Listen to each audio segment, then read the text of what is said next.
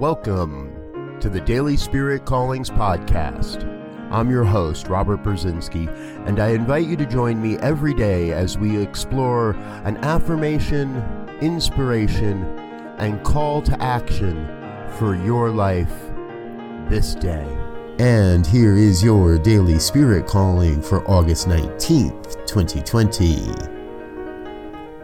No matter where my eyes land this day, I see the magnificence of God expressing as all life.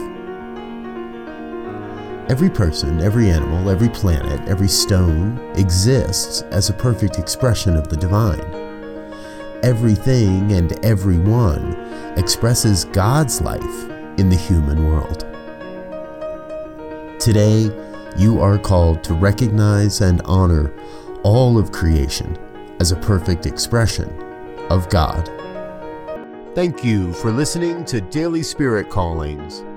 If you found value in this program, please share it with your friends. Learn more about Spirit Evolving Ministries at spiritevolving.com. Until next time, peace and blessings. Go forth and prosper.